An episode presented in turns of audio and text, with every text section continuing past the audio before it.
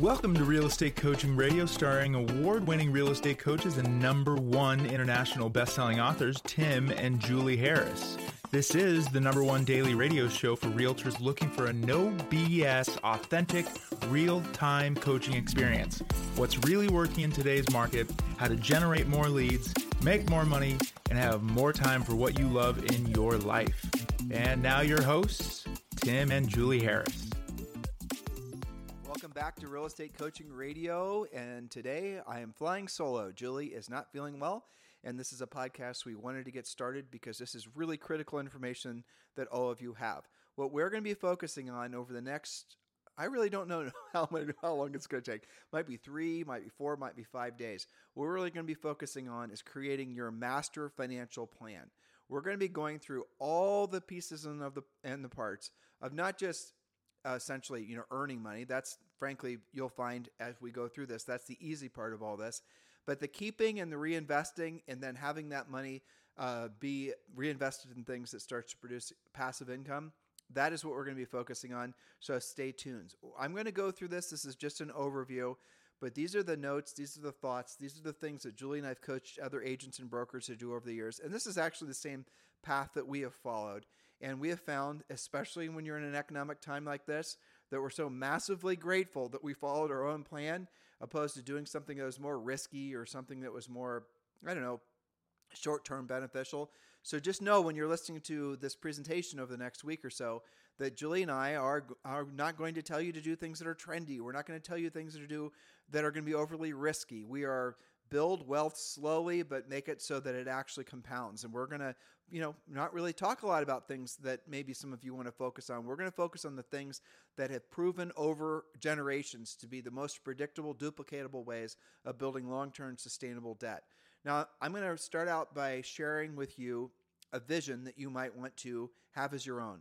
When Julie and I got into real estate, our first year in the business, as some of you guys know, we sold over 100 homes and we sold between 100 and 200 homes every year after that for about 10 years.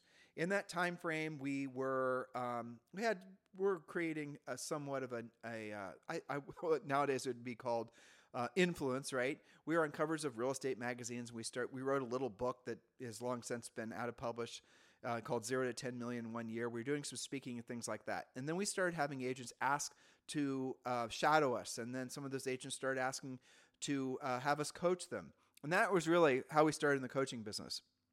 Um, so from that process, I'm not just Julie and I working on our master financial plan and helping others do the same thing, following the fundamental things that I'm going to hopefully help you guys to understand over the next week or so.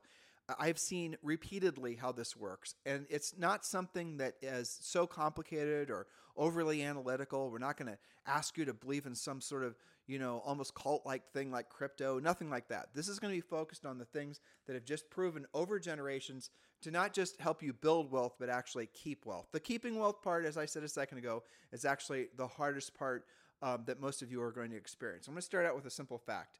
Did you know that most people who earn a million dollars do it for a total of one year. So most of the you know people that uh, millionaires or people that earn a million dollars who aren't really millionaires, as we'll be discussing in a second, but most of the people that earn a million dollars they do it once. So most people do not have a consistently high level of income production. And uh, I think that's a good place to start because one of the tenets of long term uh, wealth building isn't necessarily having to earn a million dollars per year, but it is consistently working, consistently getting results, consistently doing what you don't want to do when you don't want to do it at the highest level. So, as we go through this plan, we're going to assume a few things. We're going to assume you've created a, a predictable and duplicatable real estate practice. That's point number one. Now, if you haven't, then obviously you need to seriously consider joining Premier Coaching. And guess what? Premier Coaching is free. Just text the word Premier to 47372. So if you've not yet uh, created a very predictable, duplicatable real, real estate business. If your income is up and down, if your you know stress level is up and down, that's directly tied to your income. You know, surprise, surprise. Well, let's fix that problem first, because what we're going to need to do for you to start creating um, a consistent, really invest consistently, is for you to start earning net income consistently. And I'll, but I'll give you a little relief valve for all this. If you follow this plan, your life won't have to be transactional for the rest of your life. In other words, your financial security and your peace of mind is not going to have to be predicated or dependent on a transaction, a house closing. That is where I want to get you guys. I want to make it so you have money coming in passively. So if you wake up in the morning and you know what, you decide to go on a long walk in the woods and you decide to take no appointments, it's just going to be you and you know your tennis shoes. That's perfectly fine because you're going to have enough other money coming in from other sources. And here's the other beautiful part of this you don't have to wait until you're old and gray to actually be financially free. You can create financial freedom, uh, probably most of you within realistically so that you don't have to work anymore within 24 to 36 months. And why am I saying that? Why was I thinking about that? Because I was about to give you examples of people that have done it, which I'm going to probably later on today's show. So, number one, you've created at this point, or at least on your way to creating, predictable and duplicatable real estate, uh, predictable and real estate, uh, real estate practice. In other words, you are mastering the art and science of doing what you don't want to do when you don't want to do it at the highest level. Uh, point number two, and again, we're making these assumptions, otherwise, you're not going to be quite ready to implement this plan. So, number two is you know how to proactively generate real estate business leads without buying or you know, overly speculating on questionable sources. And here's the reason that we had that as point number two. Because if your whole business is built on land, you like the, you guys hear me say this all the time on the podcast, right? Don't build a mansion on land you don't own. And that is simply a way of saying if you're building your business on bot sources of business, if you're building your real estate practice or you know, this is true for any business nowadays. If you're building your business on land you don't own, if you're building your business that's dependent on other people providing you leads, you really don't have any control. You don't have a business. You're just, again, stuck in the transactional roundy round. But unfortunately, it's even worse than that because those people that own the land that you're building your mansion on can change the rules, and they often do you know, they go out of business. They'll decide to raise the cost. The lead quality will, you know, you guys know it's if you're buying leads, uh, are any of you experiencing an increase in the quality of your leads, especially buyer leads? Or are you noticing that the quality of the leads is uh, going into the dumpster? And that is the reason, ultimately, if you want to have a predictable and duplicatable real estate business that results in predictable and duplicatable real estate profit that you profit from those sales, you're going to have to learn how to be a proactive lead generator. Uh, point number three, and this is really important you understand this your product of your real estate business, what you're ultimately producing is yes, happy customers, sold homes, transactions, it's all those types of things. But ultimately, please wrap your mind around the product that you're producing from your real estate business is profit. Profit is the ultimate litmus test of how efficient you are at producing uh, income consistently and how efficient you are of helping people buy and sell real estate. Profit is the ultimate way of knowing how, you know, frankly, good you actually are at what you think you're great at. It's not just lots and lots of sold transactions. You guys have heard Julie and I talk on this podcast numerous times, hundreds of times at this point, if not thousands, how it's easier to sell a lot of houses. It's easier to make a lot of money uh, than it is to make a big amount of profit because most people are not making business decisions when they're deciding where they're going to get their leads from primarily, or when they're scaling out their teams, or when they're being tempted to spend money on things that they, you know, that are overly speculative, the branding end of the equation. So if you are in a, you know, making a million dollars per year, it's not unusual and you have a team and you have a lot of expenses and you're buying leads. It's not unusual for an agent making a million dollars a year that has this team of say 10 agents for them to be making less than an agent with, say, one assistant who's making maybe 200 to $225,000 a year total. That is actually an interesting little, you know, mathematical, um, you know, spreadsheet type analysis that we've done hundreds of times. And a lot of times I'll get someone on the phone and I'll, you know, a team leader or a broker, and we'll show them what they're actually making net from the business that they have. They will be very proud, rightfully so, of the number of homes they're selling, the number of people they have in their team, let's say, the recognition they get. But they're not so proud when they actually are willing to admit what their net income is. And what they always do is then they always start saying, Well, I write a lot of my personal things off. In other words, they know their business is not profitable. They don't know why it's not profitable. Um, and I'll answer their question to make them, you know, frankly realize that it's probably not their fault why it's not more profitable. It's because the business model, the team business model that's so built on buying leads has evolved to the point where the and at the same time commissions have gone down at the same time commission the cost of leads has gone up what you're seeing is the profit that's from those big uh, teams those big scaled up teams is decreasing The big team model started in the 90s. Julie and I were part of the big team model's evolution starting in the 90s and really, well, really started in the late 80s, but it really took off in the 90s. And we were there in all those formidable years as people were building teams. The original reason that people were building teams was because they did not want to have to work as hard. They were willing to take less profit um, and they wanted to basically have, you know, basically buy their, team their time back. And a lot of you you know you are doing it for the same reasons but what you're not realizing especially going into these you know radically changing uh, economic times is a lot of those expenses that you have from having the team those expenses are still going to be there whether or not you're selling homes or not. So this is again if you're wanting to become rich from selling real estate and rich is a simple definition it's in our book harris rules we talk about this a lot.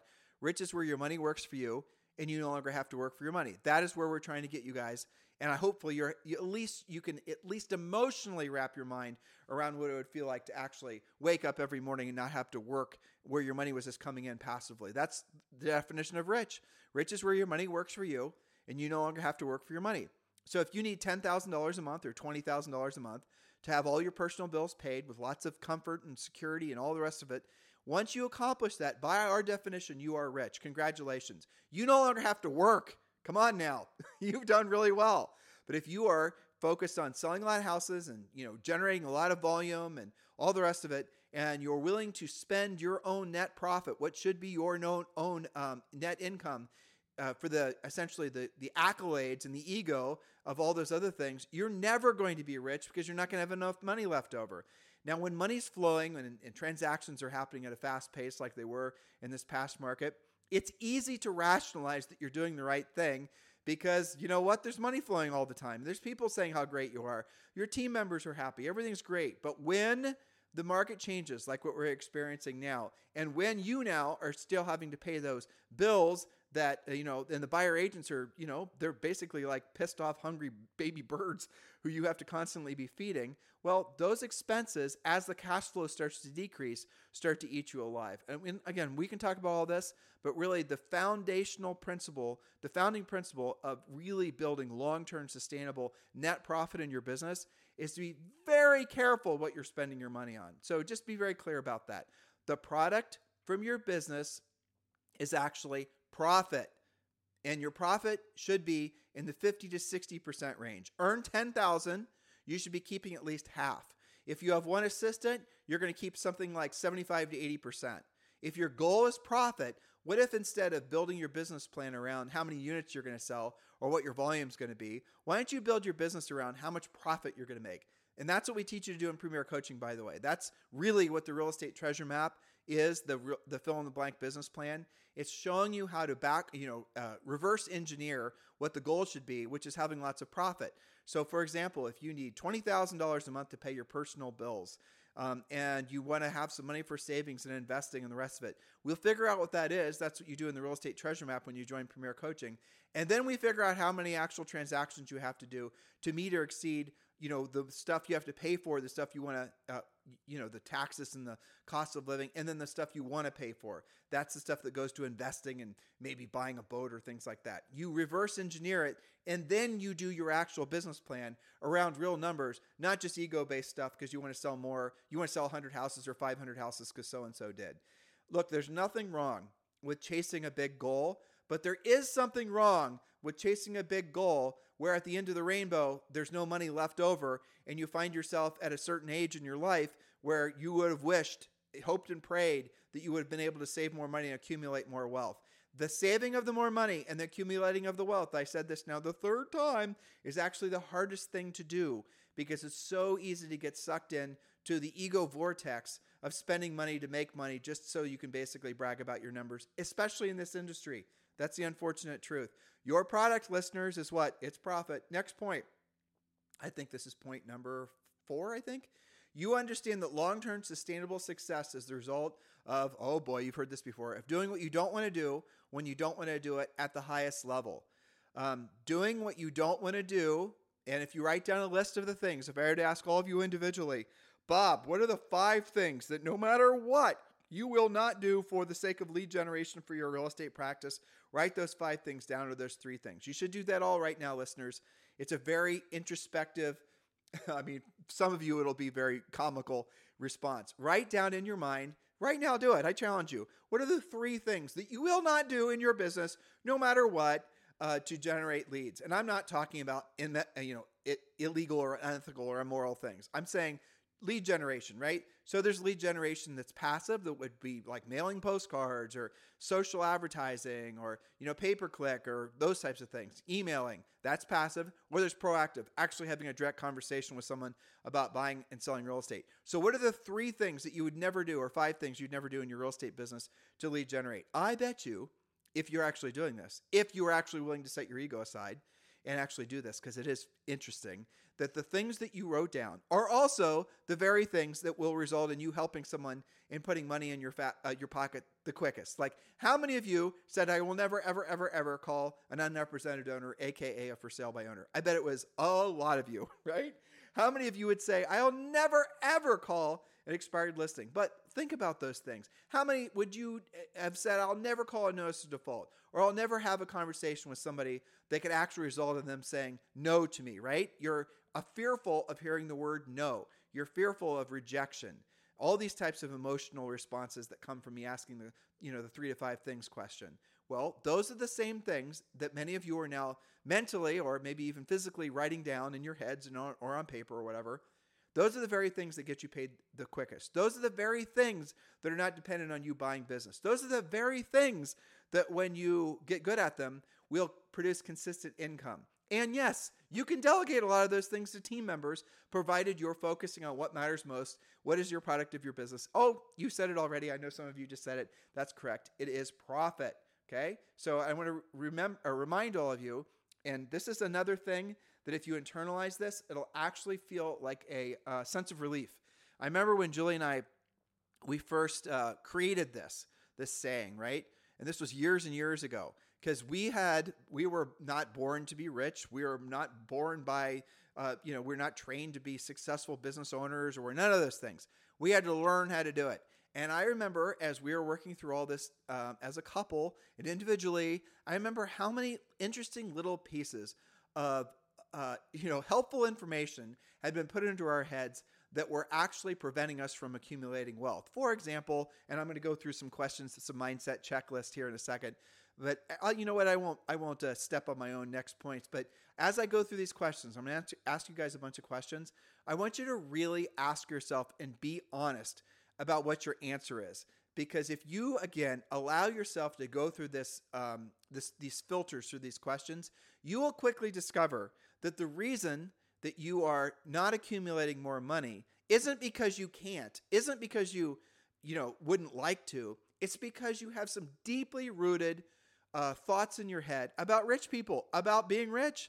I did. And, you know, it came from a lot of just bad information. So, what it is, in essence, it for me, and I have to always, you know, gut, gut check myself with it too, is it's always, it is old operating system, right? They're little fragments of old code that was, you know, left from my formidable years that I always have to be observant of that it's not polluting the new code. And, and unfortunately, the whole entire world is reinforcing you never being rich. The whole entire world, everybody you know, is they don't want you to change. They want you to be like them. If you are blessed to have one or two people in your life that don't think like that, you need to, you know, basically be those people's best friends. You need to do whatever it takes to keep those people uh, super close to you because most of us, um, we're surrounded by people who are not like that. We're surrounded by people that will never be rich, never accumulate wealth, never be introspective about why they're not doing it, never be introspective about what their lives would be like if they were to actually do it. And even worse, if you decide that you're going to be rich where your money works for you and you no longer have to work for your money, they'll oftentimes work against your accomplishment of that goal. And this does include your friends and family members. Let me rephrase that. Especially your friends and family members because they don't want you to change. They don't want you to become something that makes them question their own identity. They, when you decide that you want to be something greater than, you know, fill in the blank, that then forces them to wonder why you're rejecting what they are. So if you're amongst a group of people, family members, a small brokerage or a medium sized brokerage, and you walk into the office, you're fired up, you listen to this podcast, You're saying, you know, I am going to go to the next level. I'm going to, within the next 24 months or less, create enough passive income that I never have to work again. And then all the money I continue to work or I earn will then go to creation of more wealth, more passive income. If you decided to have that idea and then you actually follow the plan that you'll be learning over the next week or so, how many people in your life would reinforce that? Not just say, okay, Bob, that's a great idea, go for it, but how many would actually reinforce it? How many would really, truly uh, do things that will be helpful uh, give you suggestions on how you could even move faster. Nobody, right? What most of them will do is they'll say little self serving, you know, things like, you know what? I, I, mean, I had this happen the other day personally on a call with a very top producing agent, great agent. And she was made a point of making it clear to me that she has enough money, making enough money, that she's happy and she doesn't think her life will be any better with more money. Something like that, some derivative of what I just said. To which I listened and I let her, you know, I'm, I'm being respectful. And then I said something, and I was intending to be uh, to shock her because oftentimes when people are so stuck in their thinking, there you have to have a real confrontational approach sometimes just to get people to wake up. My way of doing it is hopefully making people laugh, right? So here's what I said. I said everything I want, you know, Julie and I know from having been very poor to being where we are now that everything gets better with uh, money. We want more money. We want because it increases the quality of lifestyle we have. It increases every the quality of everything. There's nothing that's not a thousand x better when you're rich than when you're poor. Nothing. Some of you are going to say, "Well, the more your money you have, the you know the less happy you are." That is bullshit. All those research studies that show the average person has at earning $75,000 a year has the same level of happiness as someone earning a million dollars a year. How can that possibly be true? But Tim, the person earning a million dollars a year has to work a hell of a lot more. Are you telling me that the person earning $75,000 a year isn't doesn't have a set of worries and concerns that uh, they would love to get rid of if they had more money? Are you telling me that the person earning a million dollars a year isn't essentially experiencing a better quality of life? Are you telling me the person that's earning a million dollars a year, if they were listening to this podcast and learning how to uh, use that money then to you know create a passive income, that they're not going to be more on a mission because they're not going to have a clearer path for into the future where they can actually have their money working for them. They no longer have to work for their money. But Tim, if what happened? Like, isn't your health the most important thing? Yes, it is. But if you're rich and you get sick, you don't think you're going to have a better experience than if you're poor and you get sick. I mean, guys, you all know intuitively that more money does improve every aspect of your life. It does make it so that when you find people or organizations that you want to contribute to, you can in a more profound way. If you want to have an impact on other people in a meaningful way, have a lot of money so that you can then donate that money or you can at least, you know, steer that uh, your donations towards the betterment of humanity. You can do that when you have a lot of money. You can't do that. And I'll even go as far as to say poor people are selfish. They are, and rich people are generous. I know that's going to get some nasty comments, but it's the truth. And I want you just to allow yourself to think about it. Why? Because in order for someone to be rich, they have to have sacrificed a hell of a lot. Because basically, everybody who's rich, a millionaire, especially first generation millionaires, they weren't given the money. They had to earn the money. Okay. They were business owners. So, in order for all of you guys to be rich, think about this. You're going to have to sell a lot of houses. You're going to have to help a lot of people solve a problem, which is the buying and selling of real estate. You're going to have to, in order to accomplish that, you're going to have to be really good and disciplined and focused on making it so that you're the person that those uh, potential buyers or sellers choose uh, when it comes to buying and selling real estate. You're going to have to sacrifice free time. You are. You're going to have to sacrifice doing what you want to do when you want to do it. You're going to have to sacrifice nights and weekends when you're, especially when you're building momentum. You are going to have to sacrifice, but you're doing it. Yes, the side stream benefit is you're going to become rich, but the other side, the other direct benefit is you're helping more people. You can't just say, I'm going to help more people, and then all of a sudden people are going to come beating a path to your door. You're going to have to become the person that those people want to use, which means you're going to have to be skilled. You're going to have to know what to say to solve problems. You're going to have to earn the right to be of service to other people. And the more people you help solve their problems, the more of everything you have in life. So there's a direct correlation, an undeniable, I should call it a law. That's not a law, but you know, bear with me here. There's an undeniable connection between the number of people that you help uh, accomplish their goals in their lives and the amount of your goals in your life you'll be able to accomplish. So if you are rationalizing living far below what your potential is, that's selfish because you're not out there helping people. I want just to internalize that. I'm going to use Glenn Sanford as an example. He's a billionaire. He founded eXp Realty, right? Now, how many agents is, has that guy been able to help? 84,000. How many of those agents, because they're able to leverage all the things he's created at EXP, have had their lives marketably improve over the you know 15 years that EXP Realty has been in business? Thousands, if not tens of thousands. To me, that's incredibly motivational. So Glenn has earned the right to be a millionaire because he's helping tens of thousands, if not millions, of agents. Now, here, put this into the mix. How many buyers and sellers are those agents helping?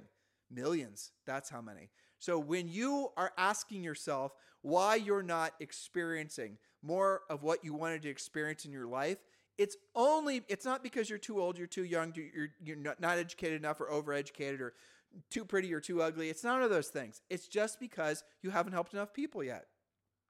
Just internalize that. Think about it. Why is Tom Cruise going to make $100 million plus or probably like $300 million from the latest Top Gun? Because the movie's fun as hell to watch, right? Because it made a lot of people feel good. Because it was a great, you know, distraction from all the insanity that's life for, you know, two hours. It made you feel good. If you were my age, it made you feel like you were back in high school all those types of emotional responses. So Tom Cruise earns a, you know hundreds of millions of dollars from that one movie because of the eh, positive effect he has on a lot of other people's lives. That's it, guys. It's not more complicated than that. Don't make it more complicated than that. Don't politicize. Uh, don't allow your brain to run to well. In order for uh, rich people to be rich, they have to take from somebody else. All the rest of it. So we're going to go through this quiz, and we're gonna. I want. I'm going to ask these questions. I wrote a lot of these down yesterday, so I might be tripping over my own words as I write these down because I didn't really edit them. But let's go through this, okay? So I'm going to ask yourself ask yourself these questions. There's a lot of questions. There are some of them are sort of overlapping, but I think after you've asked yourself these questions, a lot of you are going to have an amazing sigh of relief. Um, you know, the, it's called like an epiphany, right? An epiphany where all of a sudden it almost feel like a little spark, or in some cases, a big spark of energy goes off inside of you that you don't that you've experienced before, but maybe it's been a long time. I'm very very enthusiastic about talking talking about this topic. Um, it's the reason, frankly, I was okay doing this podcast today by myself because I love this topic. Because I remember when I was personally, when Julie and I, we've married 31 years here in three days, guys. We've been married 31 years on September 15th. Julie and I have been married 31 years. So, in that 31 years, these are all the things that we had to work our way through so that we gave ourselves permission to become the people that were able to help a lot of people. And then we were able to essentially, and we're still doing it, right? Build this life that we so dearly appreciate and love, right? So, ask these questions of yourself. Number one, what is your current belief about actually being rich? How do you define rich? I give you our definition. Maybe if you don't have a definition, you should use our definition. And what do you really think about rich people? Let's discover that together. Let's go through this. So, what do you really think about being rich? Okay, first of all, are your are your five closest friends rich? And don't say rich with love and rich with relationships and rich with this, that, the other thing. Let's keep it practical. Money. Do they have money? Do, are they actually financially rich where their money's working for them and they no longer have to work for their, uh, their money? Are your five closest friends rich? Well, that's a good place to start because if you're around a lot of other people that are essentially very, uh, they're always under the thumb of having to earn money, then chances are if you decide you're going to be rich, you're going to have those uh, close friends or family members uh, cause you conflict. I personally, Julie thankfully didn't, but when Julie and I were selling real estate, we started to become more successful. I personally experienced a lot of problems with friends and family members that were very uncomfortable with the fact that Julie and I were quickly ascending.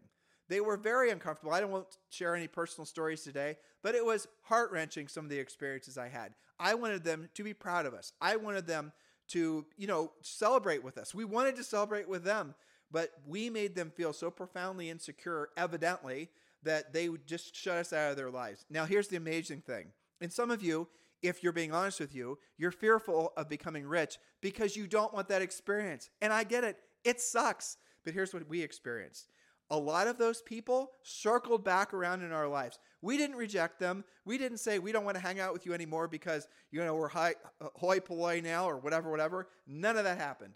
We are like we sold over 100 houses, and the next year we sold more. Next year we sold more. Our signs were everywhere. Obviously, we were doing well. Uh, and then we started noticing that people started dropping out of our lives, and it hurt our feelings. Definitely did. So what we discovered and is that over time, what a lot of those people were doing initially is they were rejecting us, but what they were really doing is they were learning from us. It wasn't our intention for them to, but they were. And a lot of those people came back into our lives and then they were and many times a lot of them got into real estate. They started investing in real estate. Some of them which we frankly are very thankful for apologized and then said, "You guys were a bright light for us." And then when we saw Tim and Julie do it, you know, Tim and Julie are just normal people. We saw them do something that was way out of the ordinary for how we were raised, then we can do it too. And by the way, remember when I said poor people are selfish? When you're a rich person, you're doing something that's extraordinary, you do become whether you like it or not, you do become an influencer, and I don't mean it in this current trendy way, on other people's lives in a profound way. You give them permission for them to transcend their current uh, place. So, again, what is your mindset about being rich? Well, just check in with your five closest friends. It is okay for you to find people in your life that are rich that you can model yourself after. And I get that that's a luxury. If you have people in your life that you can model yourself after, that's going to be something that's going to be a bit of a shortcut. For the rest of us, and this is what Julie and I did, is we read a lot of books. Uh, we read, you know, we listened to a lot of things. We surrounded ourselves with thoughts that were from rich people, and then we started to internalize those thoughts. We allowed ourselves to question our beliefs and some of the you know mythology about rich people that we were led to believe as we were raised. I mean, Julie, uh, again, her parents didn't were very celebratory of our success, but they're both school teachers, and school teachers definitely are not going. And, and school teachers, frankly, back and when we were being raised, were not as political as they are now. They were always left leaning, but evidently now there's something completely different going on. I don't know. I don't pay attention to the news, as you guys know. Julie and I are definitely media free.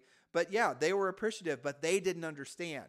They were not understanding why Julie didn't come a teacher and I just didn't get a job somewhere. It wasn't really in their way of thinking, but they were still supportive of us, which was which was wonderful. But again, if we had our five closest friends who were people that were paycheck people, who took the nights and weekends off, who had you know scheduled paid vacations and, and all the rest of it, and theirs constantly would be questioning our sanity for doing things that are going to require us to do give you know be sacrificing so much we're not going to get the reinforcement that we'd otherwise want to have. And so we didn't and thankfully we were able to you know backfill with a lot of uh, education some self-education. Question two are you consuming info constantly that will reinforce being rich is what i just said or are you doing the exact opposite do you choose to watch the news or do you choose to read a book, listen to a podcast about wealth building?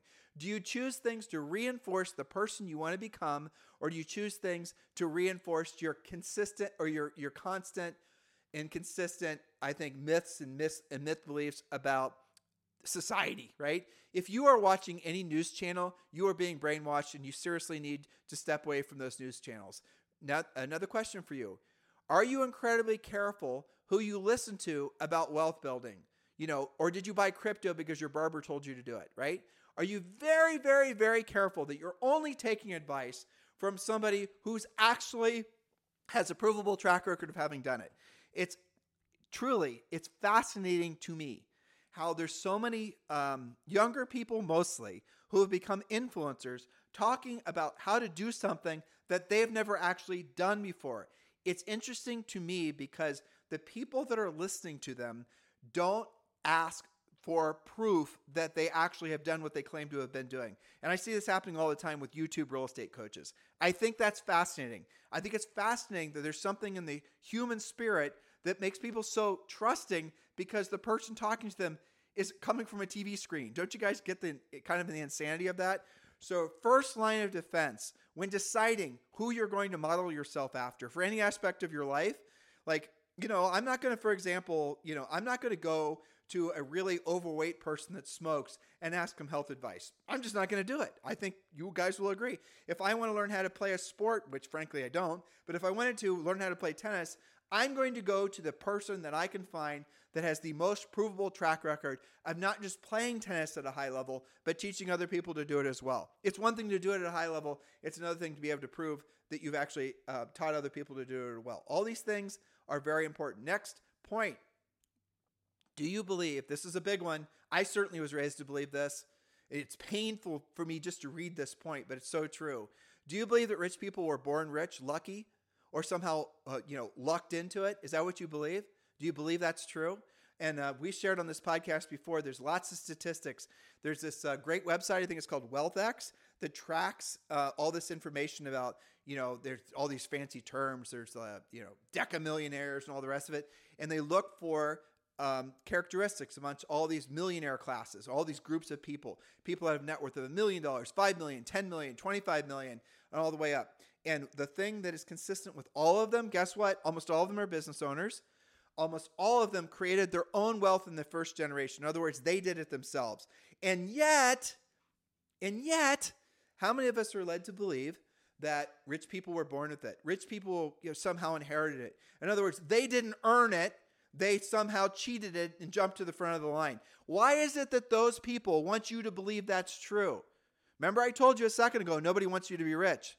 This is the painful part. I'm going to tell you, a, frankly, this is this sucks, but it's true. Why is it that so many people want you to believe that rich people essentially are only rich because someone gave it to them? Why? Answer the question. Here's the answer because they don't want you to know that you can do it yourself because they want you to be dependent. They don't want you to know that you can do it yourself because they want you to be dependent, dependent on having a job, depend, depending on you know being a never question the system. They want you to be a cog, a gear. They want you never to be free. Ultimately, isn't that what you want to be free? Isn't that what you know? Essentially, having your being rich is where your money works for you, and you no longer work for your money. You know, I was on a, a call earlier today with somebody, guy with the first name of James, and I was having a similar conversation with him and he said something to me which I thought was awesome. He said, Tim, I don't know what I would do with my time if I didn't have to basically worry constantly about real estate transactions. And I said to him, this is on a Zoom, and I said to him, James, I have a feeling you'd figure it out. And he started to laugh because instantly he knew he would figure it out. Instantly, for a second, that laugh, that emotional response from him, what that really was, was him feeling a little bit of how he would feel if he were actually financially free. You guys get it? Please allow yourself to feel that as well. Do go back to what I said before. Nobody wants you to be rich because that makes it so that you are the crab that's trying to get out of the bucket. Oh, you don't you haven't heard that one? Okay, I'll tell you. And Julie and I have actually seen this. We are actually visiting our friend Penny McLaughlin, and it was on Bainbridge Island off uh, Washington State's coast. Beautiful place. So we were looking at crabs in a bucket, and there was one crab that was trying to get out of the bucket. wasn't a big bucket. I even remember the color of the bucket. It was white and there was one crab. It was the crabs were about the size of my hand that was trying to get out of the bucket, and all the other crabs were pulling the crab back in. Now, I'm not saying those crabs were thinking about mindset issues and you know why do you think you're better than us and you shouldn't be free if we can't be free. I don't think any of that was going on, but it's an interesting visualization, isn't it? How many of you have tried to get out of the bucket and you've been pulled back in? You weren't allowed to be free. You didn't allow yourselves to be free. And the people that were pulling you back in were the very people that should have been boosting you up. That's the hard part of being rich. That's been the thing that I think if you were to come to terms with that and realize that that's a natural reaction that people are going to have, expect it. Don't be mad at them. Don't be any, don't have any misgivings about the reaction. Just accept it. It is what it is um, and then proceed regardless, because as I said to you a second ago, they will most likely follow. Do you believe, next question, do you believe that if you follow your passion, money will follow? Oh, yes, I know some of you believe that. A lot of you do. I know who you are too. Most of you who believe that are younger than 40. You've been lied to. How about that? Following your passion, the money will follow. What if your your passion is to pick your toes all day? oh, that Tim, you're just being a smartass. Well, I am, but I'm also trying to make a point. Following your passion does not mean the money will follow. That's not true. It's a lie. Matter of fact, having a having your passion or having your your uh, you know, your career or how you're hoping to build wealth be something you're passionate about is the greatest way ever to stop being passionate about that thing. You'll stop caring about the thing that you are passionate about as soon as you have to do it in order to make your house payment And Julie, if she were here, she would have given an example. She played in professional orchestras. All when I met her when she was a kid, her whole entire you know free time, music, music, music. It was something she was passionate about. She was just crazy about her you know her classical music. She wanted to be an orchestra. She had all these you know, and she did. She was very successful in doing all that. But what happened as she got older, she started wising up, right? And then she started talking to people that were first chairs in all these well known, you know, these very well known famous orchestras. If you guys know classical music, you know, the biggest names. And she got to be friends with some of them. She took master classes with some of them. And she wanted to not just learn their musical technique, but she wanted to know what it was like to be them because she wanted to know do I want to be like you in 10 or 20 years? You know, is this really a, not just a career path, but this is really who I want to be? And the answer was hell to the no. Because what she quickly realized, and some of them were very honest with her, you know, because Julie was, you know, she was a kid. She's like, this is something I'm passionate about. I love it. And they said, well, if you want to keep that passion, here's the worst thing you can do is uh, follow my lead. And that was, not all of them said that, but a lot of them did. And I think that's an interesting thing. So you do not have to be passionate about real estate to be successful. You do not have to be passionate about anything to be successful. You just have to be good at solving other people's problems. The next question I have for you all right. Next question is Do you believe that being happy is your ultimate goal?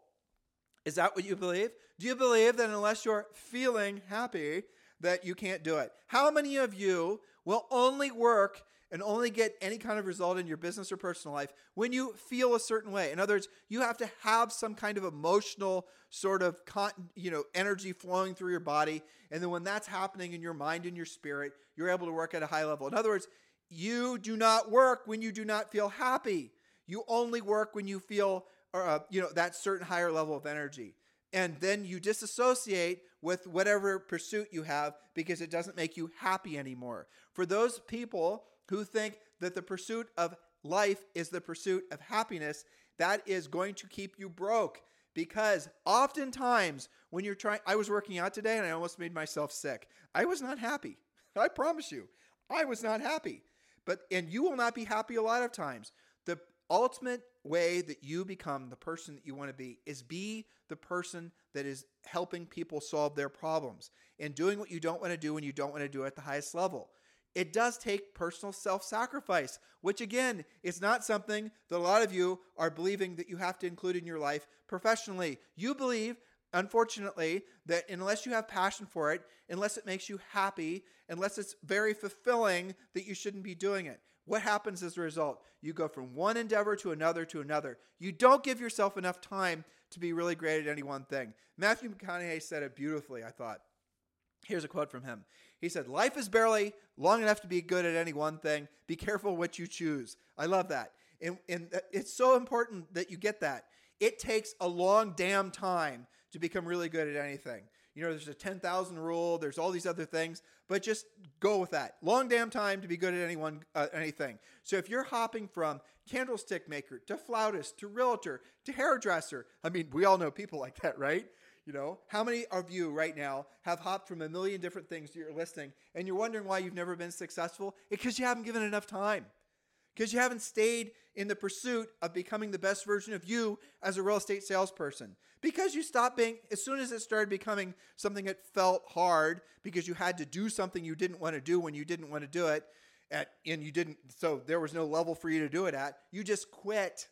How many of you decide, well, I got into real estate, it's going to be my personal art project. I'm going to, you know, do a lot of branding and be an influencer everyone's going to see me as successful and then somehow magically I'm going to become successful. Life doesn't work that way, unfortunately. Next question.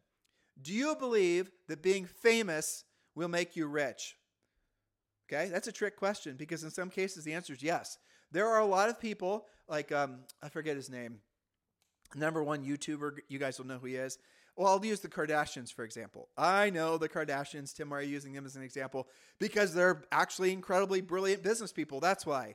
Kim and I believe her sister, they're both actual, real, honest to God, no BS billionaires because they've created products around being famous. So they started being famous and then they were able to monetize that by selling products around being famous. So, yes, in those examples, being famous did make them rich, but you don't think it took a hell of a lot of work for them and time for them to become famous?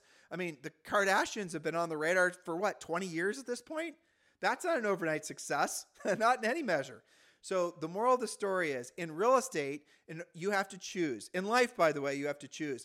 Do you want to be famous or do you want to be rich? You can't choose both. Now, I just gave you an exception where you can, but just bear with me here. Most of us are not the Kardashians. Can we just agree to that? Right. So I'm removing an objection that some of you younger folks will throw at me when I say this because I've experienced it before. So if you have to choose, listeners, between being rich and being famous, which do you choose? You have to choose between being rich and being famous. You can't choose both. Here's what happens. And, you know, this is really fascinating if you internalize this. If you have, if you are of a certain age, put it in perspective what I'm saying because you know, again, presented this a billion times, and it's very fascinating how people are introspective about this. And then you see those little sparks go off in their eyes. In when you're younger, and let's call younger for the sake of conversation, less than 30. And I asked you, do you choose to be rich or be famous? You're going to say, uh, you're not going to say rich. You're going to say famous. You're going to because there's something in the human psyche that's hardwired into all of us that when you're younger, you are in the pursuit of, you know, essentially wanting to prove yourself to the tribe you're wanting to prove your value. You're wanting to get affirmations and confirmation that you're a valuable contributor. You're going to spend a lot of time working out. You're going to spend a lot of time on how you look. You're going to spend a lot of time on those types of things because you're trying to sort out where you are. But where does that come from? Because in their tw- in the 20s, in, in the evolution of man, that's when a lot of people are you know, finding their spouses and finding and mating and making children. So that's during the time, call it the peacock age, right?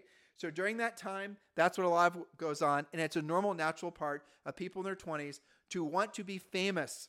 In other words, nowadays with social media, you can be famous, but that is what's happened. It's always happened, it always will happen, and it's just a normal, natural process. Now, if you're in your 20s and you're listening and you're wanting to skip ahead, and this is frankly what Julie and I did, you can acknowledge that that's a natural, innate part of who you are and you can acknowledge that that is not something that's going to be sustainable. In other words, when you're in your 30s and older, you're not going to feel the need to get recognition from a, a, lot of other people. You're not going to need the approval of strangers. You're going to want something different in your life. A suggestion would be skip the uh, a sort of the uh, you know the recognition phase of your 20s and go right to the next phase, which is that's when you start getting older. Yes, you may be exorcised, removed from your life, the desire to be famous and the desire for recognition. And now what you're looking for is something more profound. And as you get older, you're going to even have more of an attraction to really what matters the most to you. And for every for for mankind, and that does include ladies, for mankind, there's three real tenets or three real things that matters the most to everyone. And here's what they are. Ready? Number 1, you want someone to love or and ideally somebody to love you. If you have somebody to love or somebody to love you, more the better, right? Family, then you're going to be, generally speaking, you're going to be a happier person. Number two, you want to be doing something in your life that gives you a sense of purpose. You want to be doing something in your life that makes you feel a valuable contributor to society. Number three, you want to have something to look forward to. You want to have something. It could look, it could be obviously the things that pop to your mind first, but it also could be the knowing that doing what you don't want to do when you don't want to do at the highest level over a long period of time can create a totally different trajectory for you and your family. But it's those three things, guys. Those are the three things that make people the happiest. It's having somebody to love and them to love and be loved, ideally. Number two, do something that gives them a sense of value, a sense of like, I'm contributing I'm being valued, I'm being appreciated. In other words, you are the best version of yourself as a real estate practitioner, and you feel good knowing you can help people. That you cannot shortcut. And number three, something to look forward to. When you gear your mind towards that, and your mind will be geared towards those things prominently as you age, skip the self, you know, flagellation uh, era that most of us put ourselves through in our 20s and go right to the acceptance that you do have to choose being rich or being famous. Choose to be rich. Because what's that going to do? That's going to put you in a state of being uh, wanting to become the best version of yourself again as a real estate practitioner. It's going to put yourself in a state where you are going to learn how to be of service to other people. You're going to become a more valuable contributor to society. You're going to become the best version of you professionally um, and obviously uh, personally. I hope all of you this is resonating. Some of you I know are, you know, this is coming out of left field save this information. Maybe it'll make more sense to you as you age. Um, but do realize that you will have to make a cho- choice between being famous and being rich. And in a very practical way, how many of you are spending money in your business right now just for recognition? How many of you right now are in pursuit of selling more houses or doing more volume just so you can make it on some list? How many of you right now in your real estate business are like sacrificing, uh, frankly, freedom, the potential, you know, being rich, basically freedom, uh, in pursuit of, again, recognition, a plaque, a trophy, a name in a magazine, a name on a list, all those external ego things, recognition from strangers, the validation that, you know what, you're okay. It's interesting, isn't it? And you guys notice how society wants you to be, industry, our industry wants you to be in pursuit of the recognition. Do you remember about 49 minutes ago when I told you nobody wants you to be rich? Because once you're rich, you will no longer be suckered in to the pursuit of things that are not for your own betterment. Look, a plaque here and there, and a that a boy or that a girl here and there, it feels good for sure. But what feels way better is being rich, where your money works for you. You no longer have to work for your money. If you have to choose and you cannot choose both, what are you going to choose?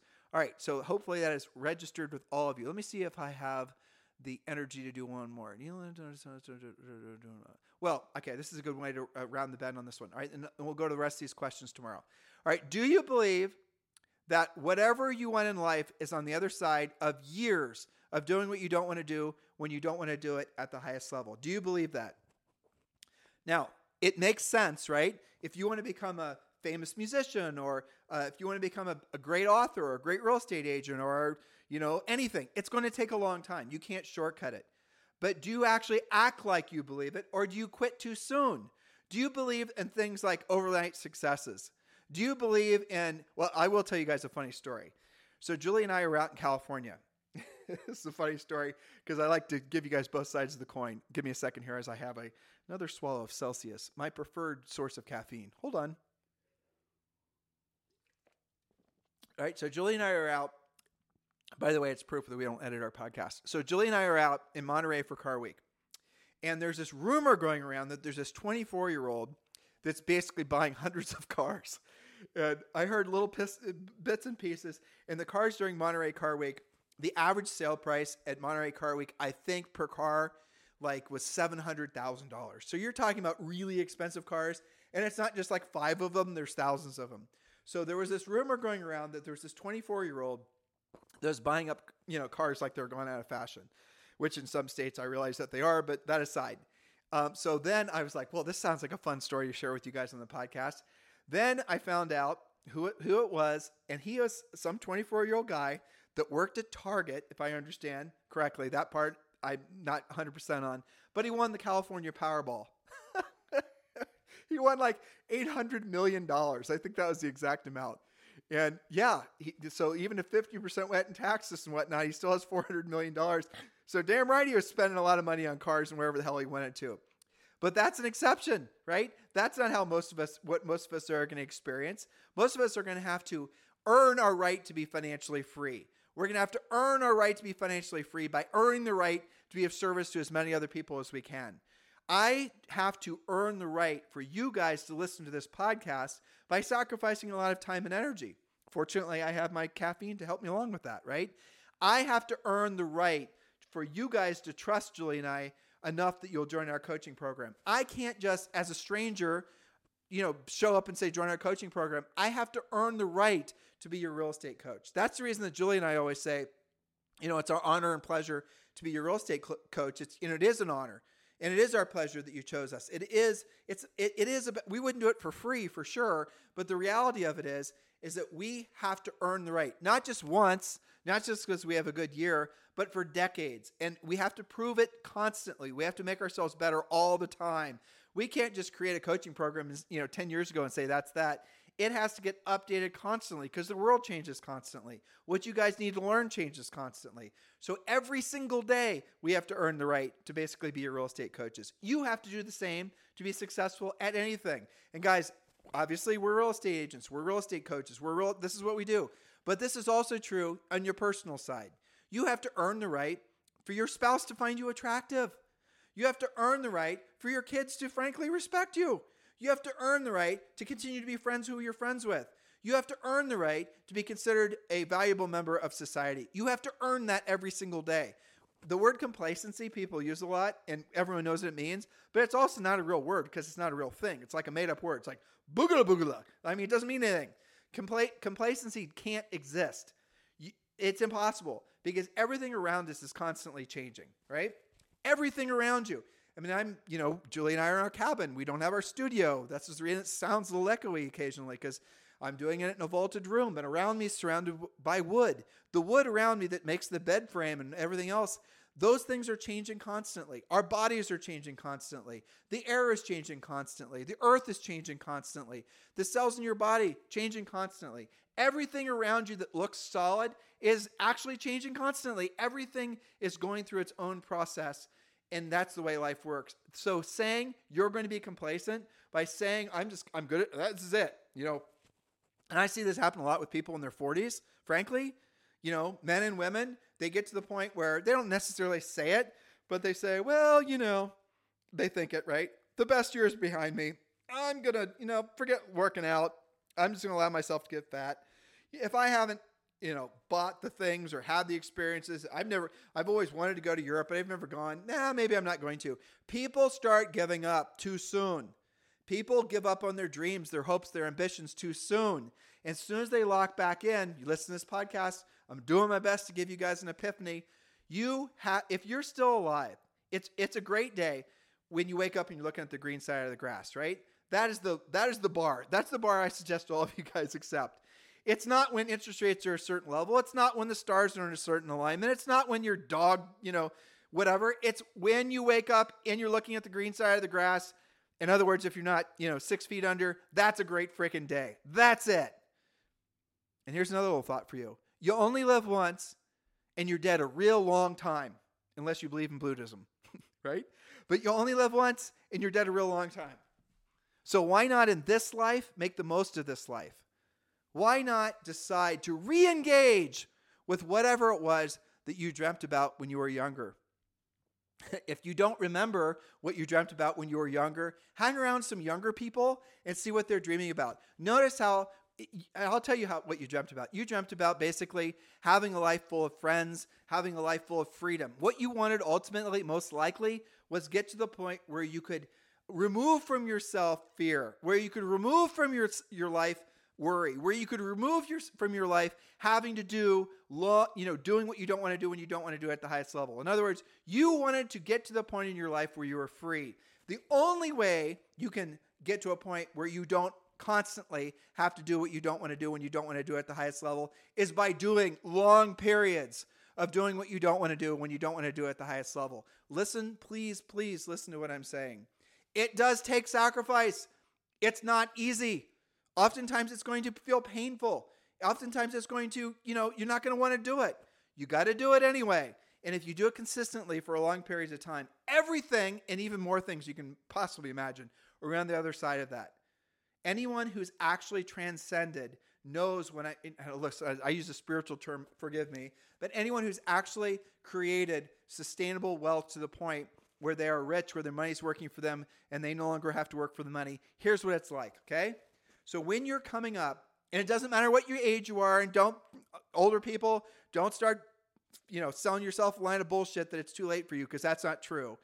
So when matter of fact, I'll give you this: The older people, you'll waste less time, right?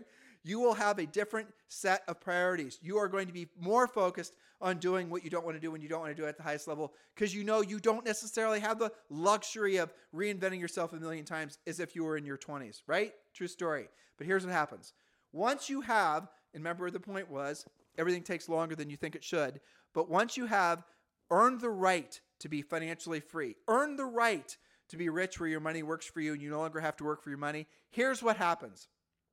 You can do what you want to do when you want to do it at whatever the hell level you want to do it at, but you have to earn the right to do that. You have to be free. Now, with that said, no matter how rich you guys allow yourselves to become, you will still have to have times where you have to do what you don't want to do when you don't want to do it at the highest level. But as you're creating that freedom, you have to do what you don't want to do when you don't want to do it at the highest level for like, you know, a lot, like 50, 60% of your time. But once you have gotten to the other side of it, where money's coming in passively, then it's like, you know, 10% of the time, maybe not even that. Maybe 1% of the time. There might be one person or one experience that you choose to, you know, not have, or th- but you still have to endure. But it, it becomes everything in life changes. The context of how you feel changes. How you relate to other people change. You know, it's fascinating. I've discovered this too. And, I've, and this has been reinforced in my life a million times. The wealthier somebody is, the easier they are to talk to, the easier they are to befriend, the easier they are to, frankly, sometimes get some you know advice from. Right? It's it, it's because they real it's because they're experiencing what I just said. It's because they no longer feel the angstfulness of being beholden. They are financially free. That is a gift that they gave to themselves. I frankly, I really truly got I, I beg you guys to do the same thing. And, it's ultimately because you will feel so much happier. You'll feel so much more fulfilled. You'll be in so much more of ser-, ser- what makes you feel better than helping other people? Nothing, right? Being of service to other people, helping other people, that makes you feel. Remember the three things I was mentioning earlier that basically give everyone meaning of life in essence, right? When you are actually in the service of helping other people, doing something gives you a sense of purpose, and you're doing it consistently, that does feel amazing. But what feels more amazing is when you've accumulated enough money that the money's now working for you, your investments and some other things we're going to talk about, when those things start to become self fulfilling and creating their own momentum in themselves, then you start seeing that money comes in. Nobody just decides not to work anymore. What you then do is you start to feel even more alive because now you've decoded life. Now you're free. Now you can do what you don't want to do. You can do what you want to do when you want to do it at the highest level. And if you want to go out and make a profound difference in someone's life, if you want to go out and you know make a significant financial contribution to something, you can. You can start changing the world. But really, what you've done uh, in the pursuit of your own freedom is you've given other people a pathway to follow. And it's not just a couple people either, it's thousands. You've become something that you've always wanted to be. You want to know what being influential is? Being influential is the person you can be. You want to have a real significance uh, as a human? I've just given you a, a, suggested pathway forward. Take all this seriously, guys. So, listen, uh, obviously went longer than normal. I told you this was one of my favorite topics. I truly do adore it because, on the other side of accepting what I'm saying is true for, I'm sure, all of you, it, level of acceptance is completely dependent on you. The next thing all of you are going to want to do is say, okay, Tim, I get it. I totally understand. A lot of the ways I've been thinking have been holding me back. Remember, we started with mindset. A lot of the thoughts I've been allowing to percolate in my mind for my entire life have been working against me ever being free. True, true story. Now, now you're willing to accept the fact that those, you know, that old operating system is no longer benefiting you. You set it aside and now you can actually decide, okay, in order for me to be rich, in order for me to be the person I want to be, I have to help other people. That's true. So, how can you help the most people? You have to become the best version of you as a real estate professional. You have to learn to master the art and science of doing what you don't want to do when you don't want to do it at the highest level. Stop being so narcissistic and focusing on your own personal am I happy? Am I sad? How do I feel? No, focus on you. Can I solve your problem? I'm trying to solve all your problems right now. I'm doing my best right now to try to solve a problem for you that hopefully you will then accept the gift as it's intended. And then from that, you will take something of that. Now, here's what's going to happen. If you do, if you lock it in, this is going to be the start of a conversation you're going to have with yourself. You're then going to start finding other things in people to reinforce what I just said. And then you now become the beacon in the, you know, the, the clouds, right? You're the, you're the lighthouse for other people. You are now not just bettering yourself, but you're bettering hundreds, maybe dozens at first, then hundreds and thousands, because you are in pursuit of you becoming the best version of yourself. You guys get it? That's how you do it. If you want to really truly have an amazing impact on life, on humanity, if you want to be somebody significant, become somebody who's earned the right to be significant. Start with the thoughts I just shared with you, all right? So we're going to pick up where we left off today, tomorrow. Hopefully, Julie will be back. Um, so you guys don't have to listen to me rant for an hour. but in the meantime, let me know what you think about this topic. Leave us some comments, obviously. Share with us more of what you want. We are going to be getting into the particulars. We are going to be talking about financial structures. We are going to be talking about LLCs. We are going to be talking about trusts. We are going to be talking about sources of income and all the rest of it. But really, all those conversations are just academic if you have existing software, aka thinking, that's going to prevent you from actually taking action on all those things. So start with these basic things. It's certainly, you know, 20 years, 25 years ago, when Julie and I were working through this ourselves, we still work through it, right? You're never quite done. It made a huge impact on our lives. Hopefully, it'll have a human, huge impact on your life as well. You guys have a fantastic day. We'll talk with you on the show tomorrow. This podcast is a part of the C Suite Radio Network. For more top business podcasts, visit c-suiteradio.com.